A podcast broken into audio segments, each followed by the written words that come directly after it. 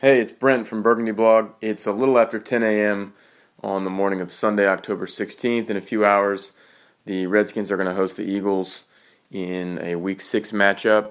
This is going to be a really quick pregame bumper with two matchups in particular uh, that this game will feature and possibly hinge on. Uh, one, I think, that favors each team.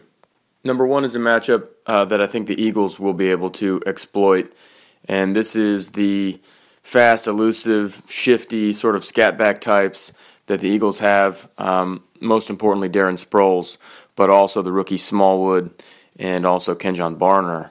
Um, I think these guys, if the Eagles and Carson Wentz are able to get them out in space in the flat, uh, I think that they pose a serious challenge to the Redskins' um, inside linebackers, who are not the most athletic in the league. Um, I think Will Compton and Mason Foster, especially in the absence of Sua Cravens, who's still out with his concussion, uh, may have a hard time controlling Sproles in particular. So I do worry that the Eagles' offense might be able to break one or two big plays off of short passes to their running backs.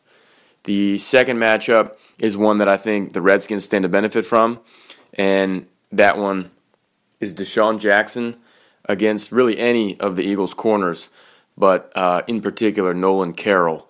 I think if Djax can get matched up on Nolan Carroll, and if Cousins can find him as he has struggled to do so far this season, if he can find DeSean Jackson deep, that uh, Djax has one or two big plays in the bag for his former team, and that that's a matchup that the Redskins really, really need to lean on, especially in the absence of Kirk Cousins' favorite target, Jordan Reed, who also, of course, is out with a concussion.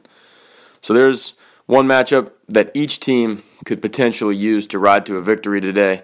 Um, I think, and I'm almost surprised to hear myself say this, but I feel like this Redskins offense, even with Jordan Reed out, may just may be able to finally break out today and um, have a big game and maybe put up 30 plus and possibly get by the Eagles. I realize that this is maybe uh, the best team they've played since the Steelers, but I do feel like in this division game, you can pretty much throw out the records.